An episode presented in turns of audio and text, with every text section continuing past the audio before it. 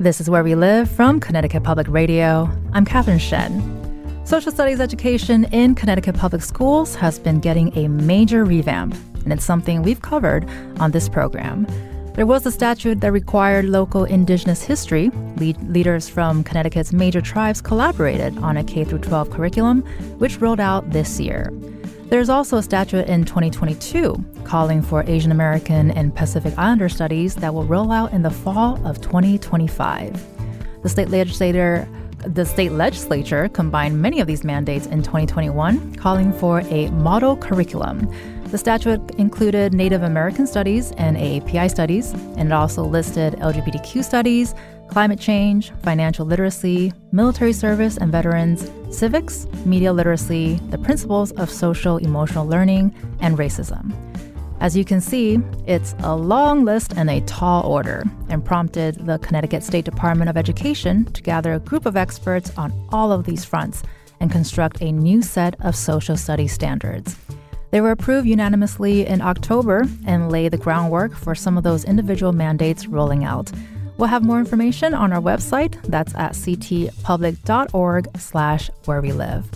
But here now to take us behind the scenes into this process and better understand the rollout ahead is Steve Armstrong. He's a social studies advisor for the Connecticut State Department of Education. He's also the past president of the National Council for the Social Studies. Thank you so much, Steve, for joining us today. Thank you. Excuse me. Thank you, Catherine. Greatly appreciated. And here in studio with us is also Tony Roy, who's the president of the Connecticut Council for the Social Studies and also a social studies teacher from Bloomfield. Thanks so much for joining us, Tony. So happy to be here. Thank you.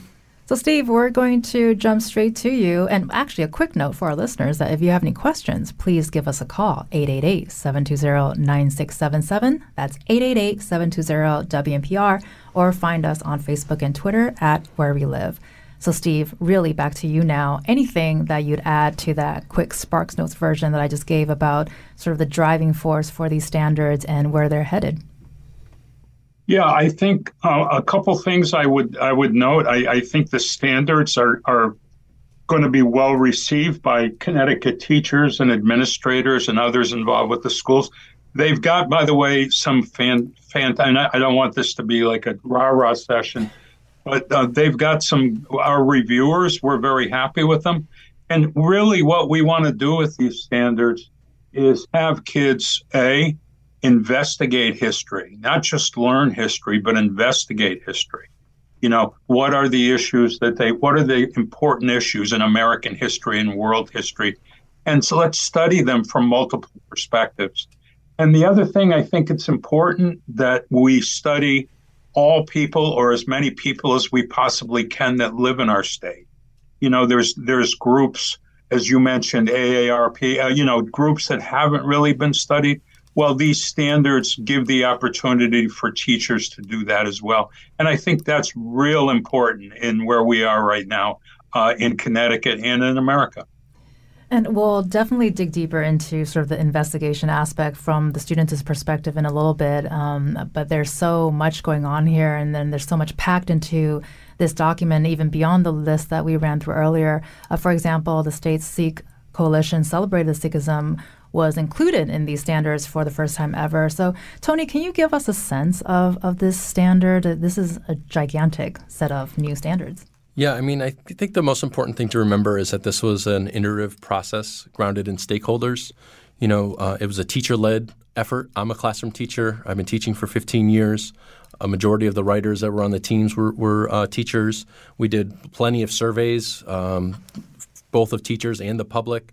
We did focus groups, and really it was just a, a process of writing, reviewing, revising, and then going back and saying, did we get it quite right? And looking at it I mean, I think we had 10 or 11 different drafts by the time we turned it into the State Department of Ed uh, back this summer. Um, so I think that's the most important piece is that teachers led it and it was iterative, meaning we went over it time and again to make sure we got it right. I can't imagine the drafting that you've had to. We actually broke Google Docs. That's what we were using. We um, did the maximum number of characters. They said we had to restart a whole new document. Um, so I don't know if that's ever happened before, but that's actually uh, breaking news to me. I didn't realize you can actually break Google Docs. I didn't know so, that either. So, Steve, you're going to have to follow up with that. With that uh, answer, is ultimately these standards are optional for districts and for teachers as well. But what are your hopes for how they'll be used and received? And also, you know, how often were their pre- pre- previous standards getting used? Would you say co- by comparison?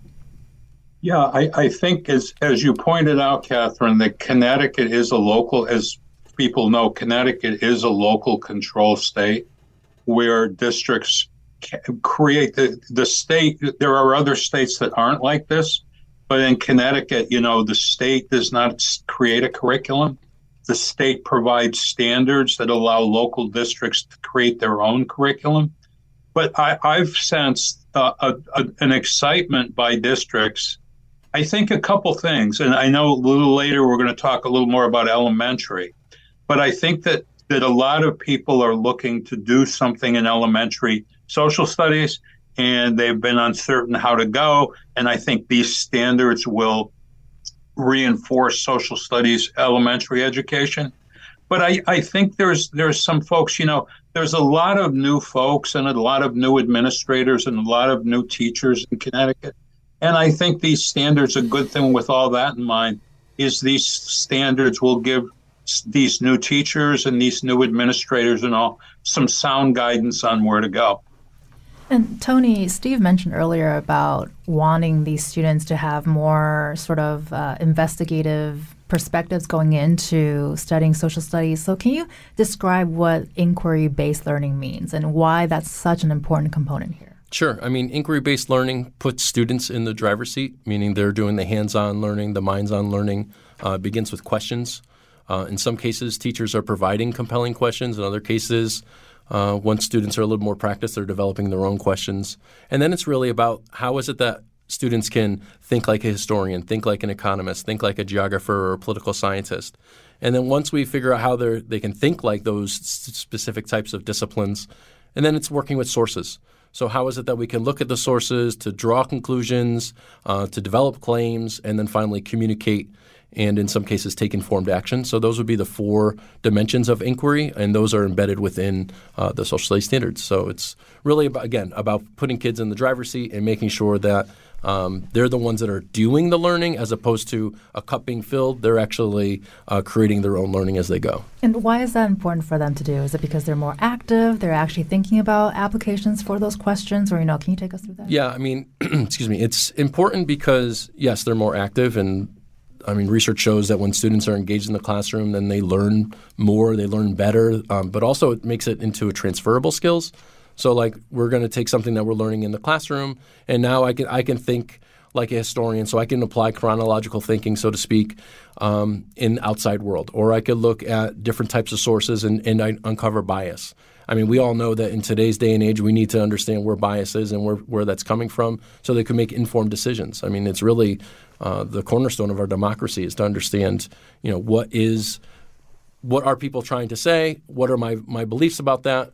And then how is it that I'm going to act upon what I've, what I've learned? So I think that that's something that, again, we use this in the classroom, social studies classroom constantly, uh, but we're also using that in the quote unquote real world as well. Well, and I think Catherine, I think yeah. that um, I'm sorry to interrupt oh, you no, there. Go for it. Uh, I think another thing is the old question is who's the hardest working person in the in the classroom, and it, it, it's always the teacher. But if you're using inquiry instruction, it's the students. Again, as Tony said, you're putting the learning in the hands of the students. They're working in groups, they're investigating problems, they're coming up with answers, they're defending their answers. Oh, very different from the from the learning that I had as a kid. Mm-hmm. Um, you know, where the teacher told the, the kids what to know. Here, the kids are discovering what to know. And, you... and also, as Tony said, a real tough thing is with sources. Mm-hmm. You know, you have to work with with with with with sources that are appropriate and discovering, you know, what what are the biases of these sources. That's another key part in the inquiry instruction. That's a tough one too, because you know what might be an accurate source for you might not be an accurate source for me. So uh, the the whole thing of sources and analyzing sources is another key part of this. And is there anything you can add about the timeline ahead, especially or specifically where these standards fit in with other social studies statutes and mandates? Sure. Um, yeah, we've got these are out, and we're starting to do in partnership with Connecticut Council for the Social Studies. We're doing. We're just in the initial stages of professional development um, on these uh, on these standards. When I what I mean by professional development is we're going to be talking to individual schools, you know, working with teachers in individual schools, but also in like uh, CREC or one of our RESCs you know, one of the regional centers. So we're going to actively promote these. At the same time, we're promoting, and you mentioned it at the beginning, also the the the um, legislation that went into effect this fall about that all districts have to teach about Native Americans. So that's another thing that's sort of being we're sort of dual promoting this year. And we know what we're going to have to do some of some professional development on many of those topics that you listed, you know, all fascinating topics to teach. But I'm guessing there's a ton of teachers that say don't know much. What do I say about veterans? You know, what do I say about uh, Native Americans? So, besides the big standards, we're also going to have to do professional development on some of those individual topics as well. And just a quick reminder that you can also join the conversation 888-720-9677 or leave us a comment on Facebook and Twitter at Where We Live. We have uh, Sharika from Bloomfield who is on the line right now, and I believe you have a question for Mr. Roy. Go ahead. Yeah, I have a question for Mr. Roy about how he implements his inquiry-based learning in his classroom on a daily basis. Well, thank um, you so um, much for that question, Sharika. What do you have to say? I think I might know Sharika, but anyway, um, yeah. So inquiry-based class, uh, learning in my classroom. Um, I could I could tell you about what the seniors are working on in my in my school uh, for capstone. So basically, at the beginning of the year, they chose they choose a topic that's of personal importance, and they uh, look at that topic and they develop actually questions. Uh, they use research to kind of come up with those questions, and then they pursue those by writing a literature review that was due on Sunday. Hopefully, everyone turned it in. Um, so they write a literature review, and then we roll from there into an annotated bibliography, which is more looking at sources, and then they develop a claim and write a paper. Uh, they take informed action, meaning they come up with some solutions and, and do some action that actually like puts into place uh, some of the things they learned about so they can maybe figure out, well, does my solution actually work? How easy would it be? And then they put together a portfolio, and at the end of the year, they make a presentation uh, called an exhibition where they kind of show off what they learned and how they grew through the year. Um, so I would say that's one small way to do it. Actually, it's not small at all. It takes the entire year, but you could do it in smaller ways. Uh, let's say you could do it within within a classroom. You could show like an a, an image, let's say that's related to history or something that's going on in current events, and have students just list off what are all the questions you can think of that have to do with the source. And then from there, you can springboard that into more learning and, and looking at other perspectives and looking at other sources. And um, I would say that that's some basic ways that you can implement that. Well, Sharika, Catherine, a, uh, a, a, thing that I would mention on the t- that the real interesting thing of, of inquiry and the model we're using, the C3 model, uh, uh, college career and civic life, is that the final step of that is, whenever possible, is um, is taking informed action, is taking what you've learned and actively, you know, using it in the classroom or using that knowledge in a school on an, as Tony said, on an additional project or something. And it should be noted that this causes fear in, in some people um, that, you know, oh, the teachers are going to encourage students to do this or that. I would emphasize strongly, for me anyway, it's the teacher's job to give the students the skills to take informed action. How they take informed action is not the teacher's job, it's the student's job. So it's not the teachers marching students to some rally. What it is, is giving the students the skills to decide how, if they want to be, how they're going to be active citizens. Well, there's nothing like having your own teacher tell you on air if you've done your homework, uh, Sharika. So, really excited that you called in. Are you still there, Sharika? Yes, I am. Would love to get your perspective on why this inquiry based sort of education is important to you. Um, it's important to me because, like Mr. Roy said, like it really puts me in the driver's seat. It, it makes me feel I'm in control of my own learning in a sense.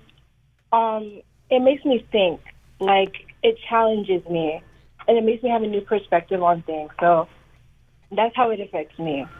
Well, thank you so much again, Sharika, for calling us on this morning and hearing your teacher on air. We appreciate you taking the time and doing that. Thank you so much. You've been listening to Steve Armstrong and Tony Roy, who will be staying with us. After a quick break, we'll hear from some of the educators and experts who helped shape these standards.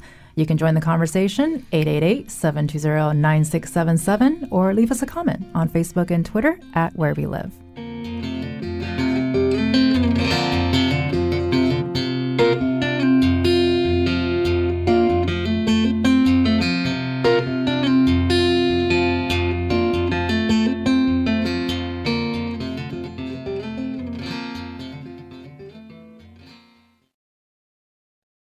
Support for this podcast comes from Hartford Healthcare. Elevating Health is funded by Hartford Healthcare. Hartford Healthcare recently celebrated the opening of the Ridge Recovery Center in Windham. Christy Scott, Vice President of Clinical Operations, describes this new state of the art destination for healing. Individuals will come if they're suffering from substance use disorder and get individualized treatment. They can stay up to three to four weeks and receive family therapy, individual therapy, group therapy, and lots of other holistic care like yoga, trail walking, acupuncture. So it's going to be a great place for people to come and heal. For those seeking recovery, finding it close to home can sometimes be challenging. Many individuals travel to Florida and other states that have more treatment centers. So we're hoping by doubling our capacity at Hartford Healthcare, the individuals can stay in their home state with their family and support systems close by. To learn more, go to ctpublic.org slash elevating health. This is Where We Live from Connecticut Public Radio. I'm Catherine Shen. This hour, we're going behind the scenes with the experts and educators who help develop a new set of social studies standards in public schools around where we live. Here's longtime social studies teacher Jim Clifford re- reacting to the standards during an early preview session. I recently completed two workshops up in one in New York and one in Vermont, and I was talking with educators up there about how Connecticut is has is revising its social studies standards and really bringing it into the 21st century um, in, in so many areas.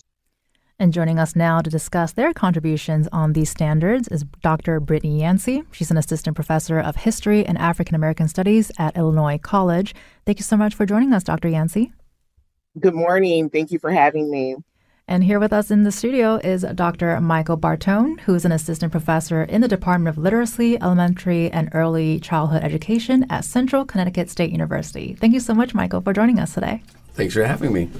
And still with us are Steve Armstrong from the Connecticut State Department of Education and Tony Roy, who's the president of the Connecticut Council for Social Studies. So I want to jump straight to uh, uh, Michael. We heard about the legislative sort of impetus for these standards, but can you talk about the needs that they're meeting for teachers in your view, especially with what we just heard from from the teacher speaking about how Connecticut's really rolling into the 21st century on this? Yeah. So I was a former elementary school teacher myself. So I taught from 2000 to 2011 and then went back and now I work with pre-service teachers. And so I think what's important about the standards having loved teaching social studies as an elementary school teacher and doing inquiry based learning. I mean, we can get into that in the next segment. Um, but one of the things that's great about the standards is the pre service teachers, those in our teacher prep programs who, you know, may not have as many courses in the social sciences as, you know, we may we may like it allows them to enter the standards. The standards allow them to enter and to find their footing and delve deep into certain topics. So I think one of the things that's important is you often hear from teachers, there's so much to cover. How do I cover it all? I don't understand. My focus is queerness and race in schools. I don't understand those things, right? I want to, but I don't have time. And I think that through our process in teacher prep and as they get into the schools and the district works with the teachers it allows teachers to kind of dig into certain topics that are it's not like they have a thousand things to cover in one year. And that that i think is the one of the great things about the new set of standards well, I can imagine that be a huge change for a lot of teachers. And, and, Dr. Yancy, you were the you were central to the process of crafting the six key themes at the heart of these standards. And before we get into those themes, I want to ask you the same question too. You know, what needs do these standards meet for teachers in this moment? Do you think? Well, I think Michael touched on it. I think what we have been seeing, just if you take the last decade, right? We understand the need for teachers to be equipped to go into the classroom. And I think the standards lay it out very clearly, right? An approach that equips them to be able to take on these issues, not being able to kind of check a box about going through every single date, every single event in history, but allow them to approach this thematically with the resources and the tools to make it engaging for the classroom um, and then allow them allow them to equip their students with the tools to take this beyond the classroom. And that's one of the things that's very key for me in terms of ensuring that we are developing global citizens here, right? And allowing this curriculum to be able to equip our students with those tools to take into our communities, take into our you know across the state right across our world and have this kind of global perspective where they have the language to make change. They're informed about the past and present being able to make those connections and links. So um, i believe that it is robust in that in that respect and we mentioned earlier that at the heart of these standards, there are six key themes, and they're justice, representation, inclusivity, agency, global content, and local connections. Uh, Dr. Yancy, is there one or two of these themes that you see as most central or just a little extra important to you? Well, you know, all six of them speak my language. So, but if I had to identify one, representation to me is, is critical here. Um, we understand the times that we are currently living in. And for a student to see themselves and to hear themselves in the classroom, right, is absolutely key. And so when we're looking at uh, this particular standards, I believe, um, you know, we had a lot of conversations about what what are we trying to achieve here and I think being able to have uh, the representation as it's laid out, right, to reflect that social diversity, to really being able to play into and center um, cultural and historical empathy, right? Um, thinking about, you know, Steve talked about um, in our approach to inquiry based learning, asking those questions, right? Um, having a critical approach to a topic, um, these are things that I think are cr- incredibly important when we talk about how we are preparing um, our next generation, right, to go into the world to um, to to be these global citizens, right? How are they going to be able to do that without an inclusive lens. And this is what we believe these six themes prep them to do. Um, being able to see the world critically with all its complexities. um, I, we believe that, you know, tackling these themes and taking them on um, help them achieve that. Well, and you mentioning, you know, global citizenship also with these six themes, it looks like everything is very much interconnected. So, can you talk about this idea of intersectionality that relates to these six themes? And can you also help define what exactly is intersectionality? Yes. Well, again, I know um, intersectionality is is is kind of under attack at this moment in our country. Um, this kind of movement um, that is stretching ac- across our country that is um, um, taking on these topics and really distorting them. Intersectionality is a theoretical approach to be able to do exactly what I just said to widen the lens, right? To allow someone that falls at the intersection, right, to be included in the narrative. It's a way to see um, how particularly oppression intersects, right, in our lives. And being able to take that into our curriculum, right, is is key. Um, and I'll give you the perfect example. Um, and I'm only doing this currently because I'm teaching a class right now called Rethinking American Enslavement. And you know, slavery is is a very difficult topic for teachers to um, to to take on, and a lot of times it comes down to resources, the way in which curriculum is not inclusive. Um, we have a very specific way in which we teach slavery, and in in this country that is problematic. It is um, you know, reductive in a sense that it doesn't get at the complexity. We teach enslavement, but not even really thinking about freedom seeking. And so um, these kind of two themes are at the core of my course.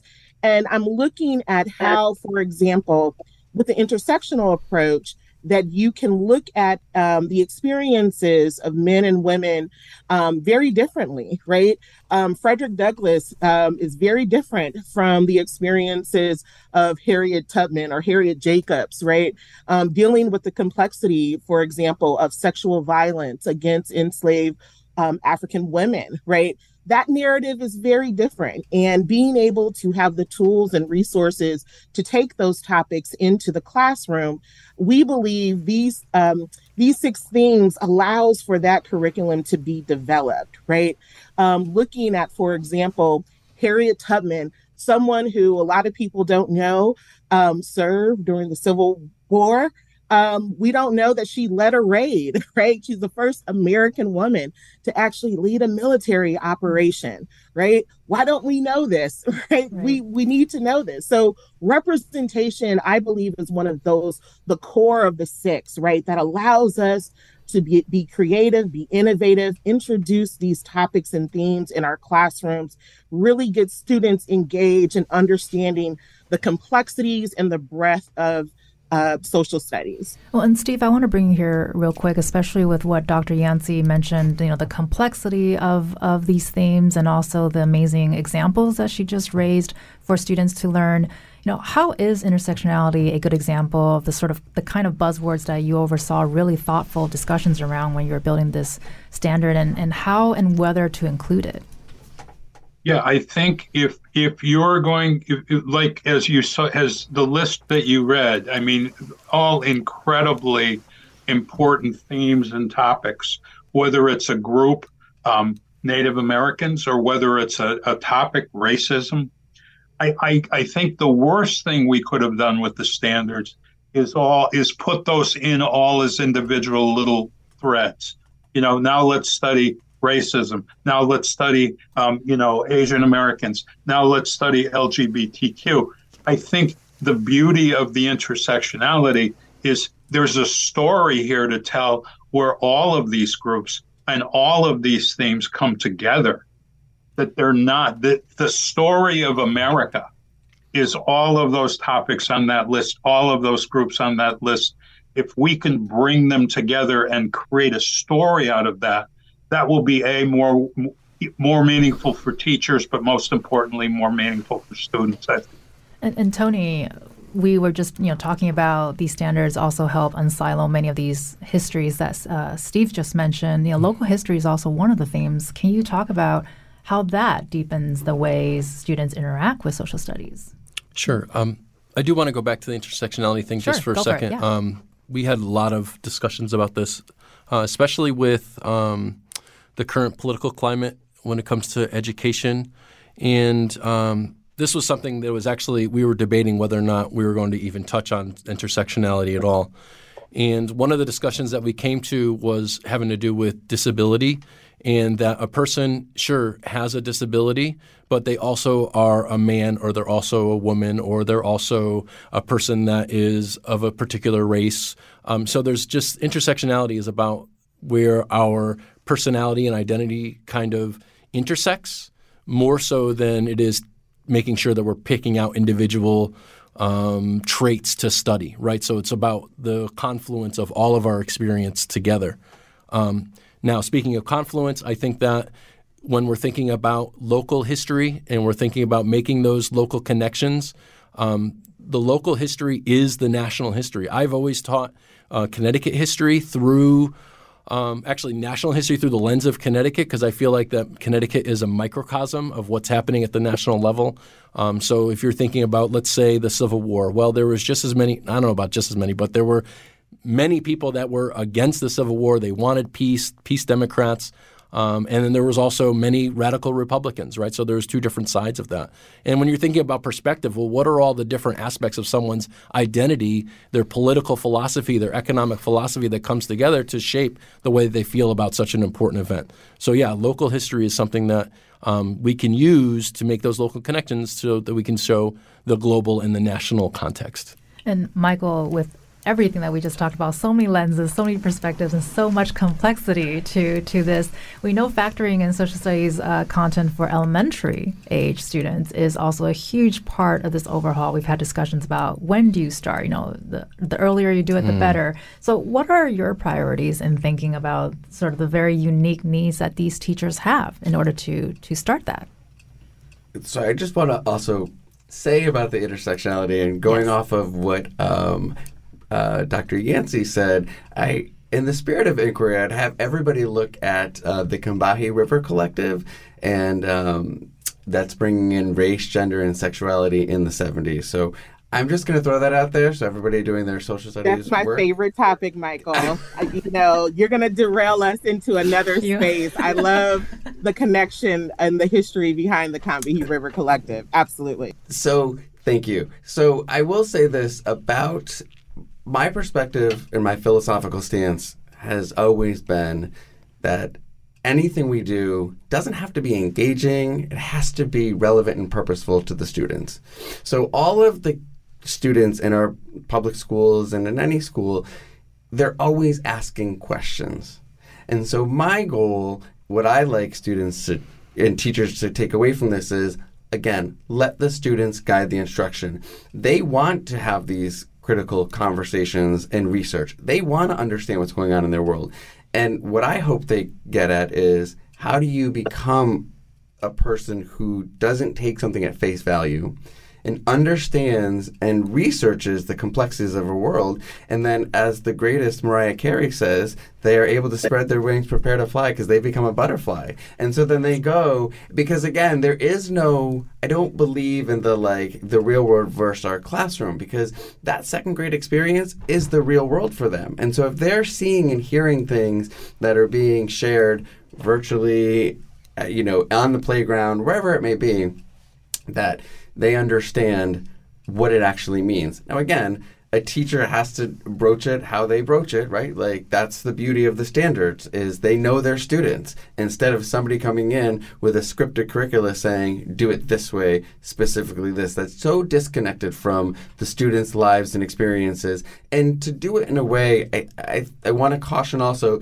Sometimes it get we get into this relativistic. Um, or, or, or it's so individualistic, right, for each of the 25 students in my classroom where it's really about understanding society writ large, right? And so a lot of their experiences are going to be folded into the classroom, and how do you fold them in rather than excluding and always focusing on one or two or three um, identities mm. or, or students in your families in your classroom. Well, this conversation is only going to go downhill from here now that Mariah Carey's into the fold. But Tony, I want to ask you too. You know, uh, we talked about this a little bit earlier on in terms of what the standards can provide for teachers. But can you also talk about how it will help free teachers up uh, to cover more topics or to cover these topics more in depth? Yeah, I mean, I think it's clear from this conversation that um, a tremendous amount of professional learning is needed to be able to um, wade into some of these topics. Um, with that in mind, right now we're overseeing a over $900,000 investment in social studies education. Some of the partners include the Connecticut State Department of Education, Connecticut Humanities, Connecticut Democracy Center, and the Connecticut Museum of Culture and History. Uh, we provided over 300 hours of professional development, serving more than 3,000 teachers. Um, actually, we have a podcast, Social Studies Connection podcast. You can check that out on our website, connecticutsocialstudies.org. Sorry, that's a plug right there. You plug away. You, you, but if you want to hear more from Michael, he's on there. If you want to hear more from Dr. Yancy, she's on there. Me, if you want to hear me and Steve, we're on there. But anyway, um, we've done a lot of curriculum writing, conferences, workshops. And what I've noticed is that when we're going around the state, there's really an acute need for social studies education. Almost every metric of democracy shows that it's struggling. So when we're looking at how is it that society is functioning, we can see that there's a breakdown. Social studies learning is unique. And um, what we're noticing is that some, in some cases, students are having access to maybe five minutes of social studies education a day when you break it out by average. Um, and it's really hard to be able to prepare students at my level, at the high school level, to be able to critique international monetary policy if they're not learning what a bank is in elementary school. But so often, so often, um, social studies is, is seen as like extra. You know, and teachers, especially at the elementary level, don't have enough room on their plate. There's just not enough room. How are we going to fit it in?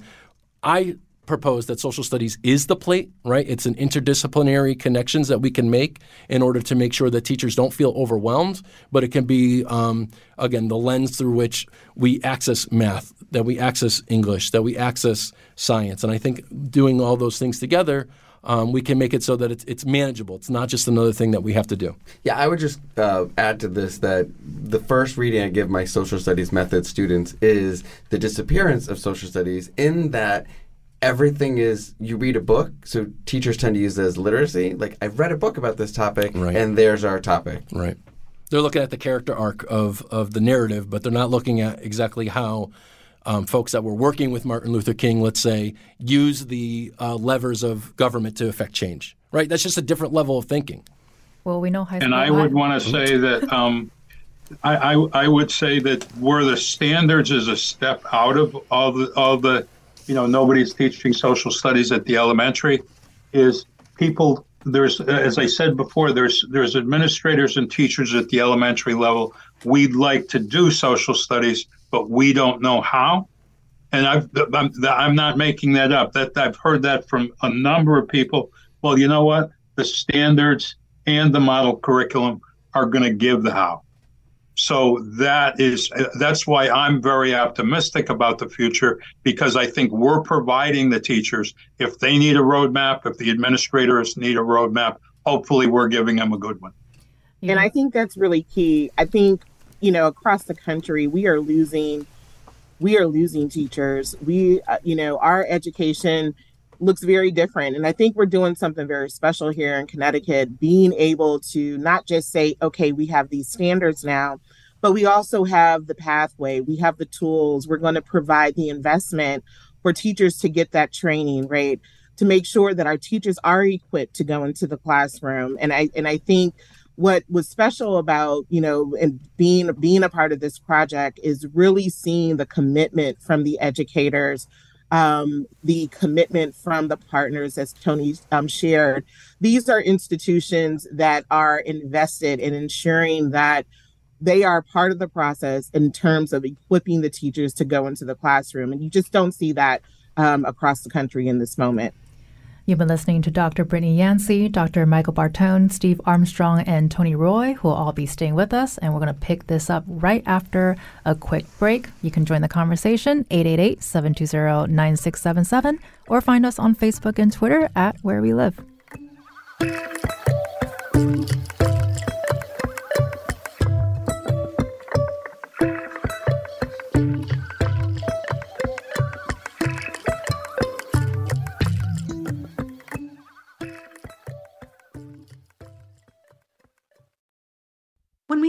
Slavery in the U.S., we don't usually think of Connecticut, but slavery happened here. The probate inventory mentions three cows, two barns, one enslaved Negro woman, and one Indian boy. Coming March 18th, a special series, Unforgotten, Connecticut's Hidden History of Slavery. Visit ctpublic.org slash unforgotten. Funding provided by the Wadsworth Atheneum Museum of Art and the Amistad Center for Art and Culture.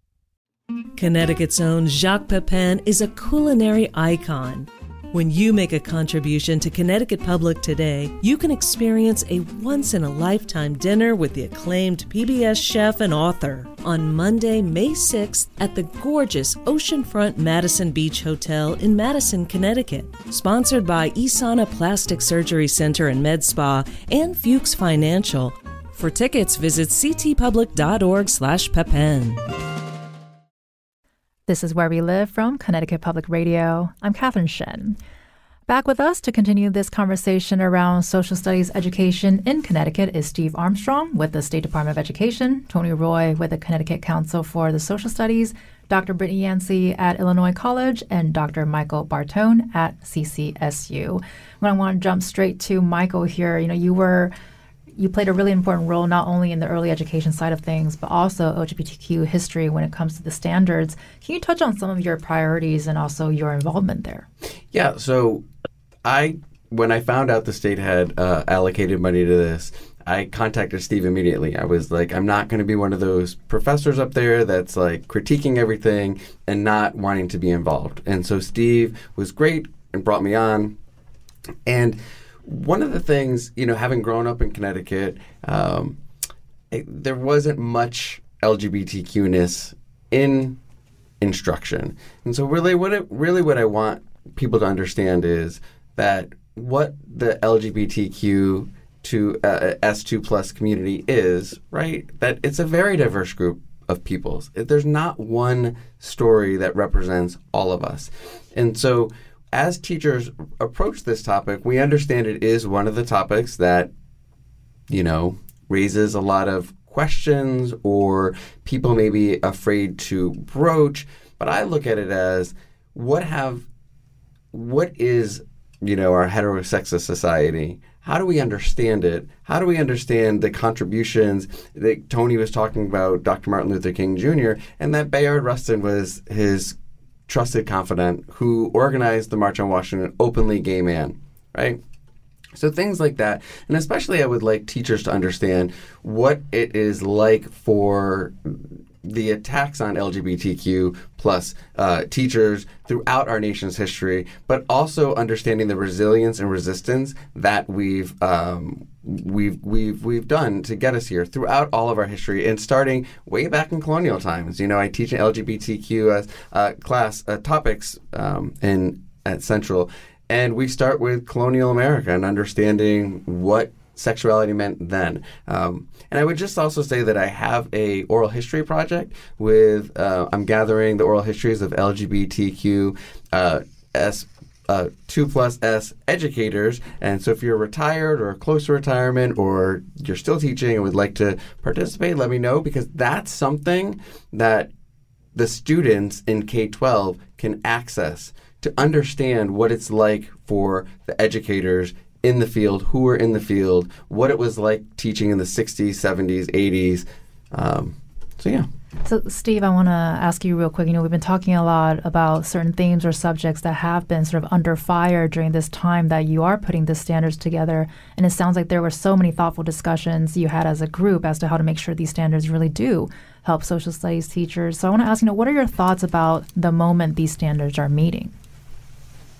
Well, these standards, I'll, I'll, let me first off, Catherine, speak through the lens of, of civic education, is that there's a lot of talk, not just in Connecticut, but among civics educators nationally, that we're really in, in, at a crisis point in terms of civic education. That, that that that civic education is is got to sort of step up. The big debate nationally has been should we be teaching kids about government or should we be teaching kids to be active citizens? I know most people would be somewhere in the middle, but you know, I think teaching activism and, and not even in those terms, but teaching students to be active citizens isn't something that we should be afraid of. It seems somehow create, and, and, and I uh, obviously I'm referring not to Connecticut, but some states seem afraid of that. And boy, I, I think the, the, the future of America is based on active citizenship. And the other thing we've talked about it a few times today, but you know, the, in some states, you know, having multiple perspectives and, you know, investigating topics somehow seems like a, a, a negative thing.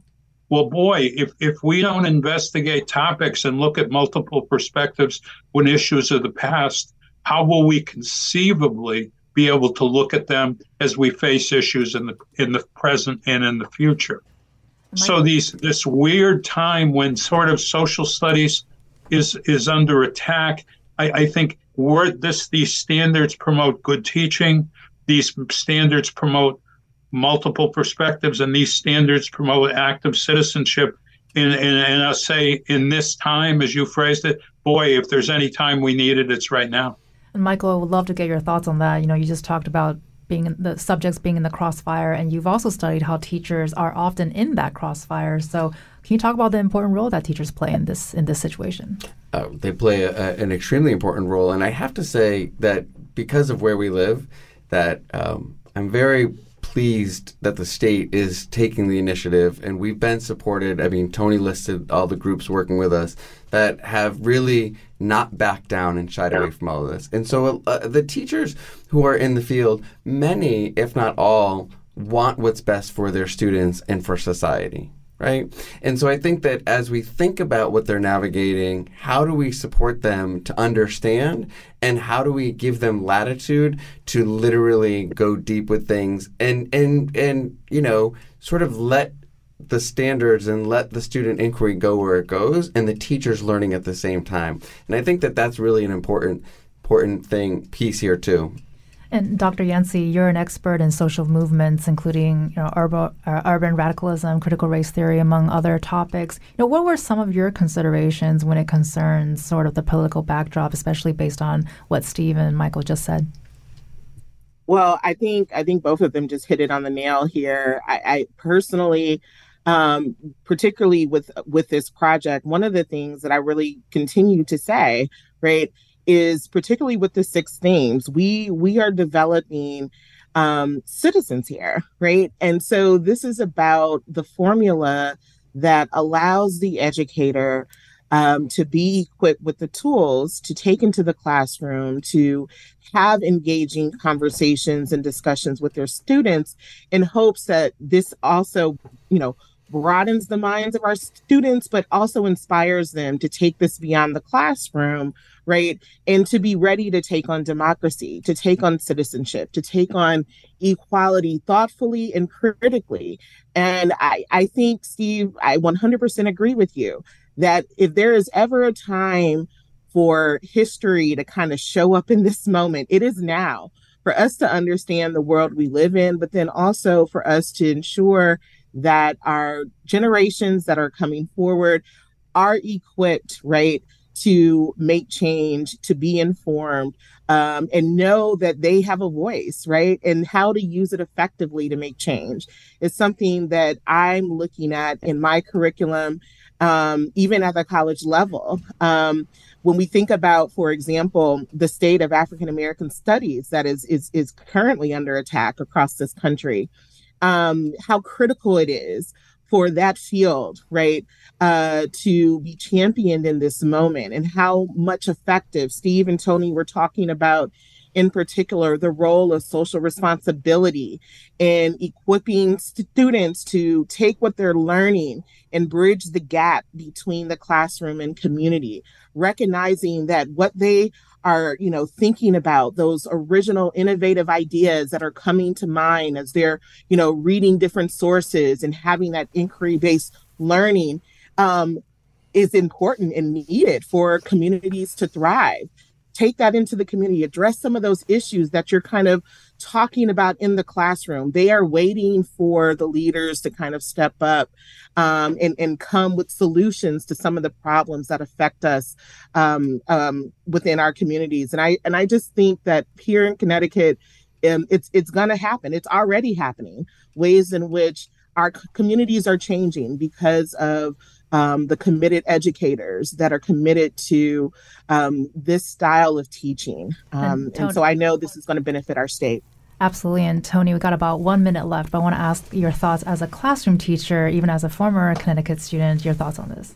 Yeah, I mean, I think it's important that we realize, I mean, we've been talking a lot about um, specific topics today, but the standards aren't really about teaching students what to think. It's about teaching them how to think. So it's providing the frameworks and the and the and the thought processes needed to be able to make good decisions. And the the teacher's perspective shouldn't really be playing very much of a role in that process because young people are still coming to know, and as they're coming to know, we need to support them to make their own decisions and to understand the world um, through their own lens, but also be you know respectful of other people and other perspectives and, and people's histories, if you will. You've been listening to Tony Roy with the Connecticut Council for Social Studies, Steve Armstrong with the State Department of Education, Dr. Brittney Yancy at Illinois College, and Dr. Michael Bartone at Central Connecticut State University. I want to take a moment to thank all of you for being with us today. Thank you. Thank you. Thank you.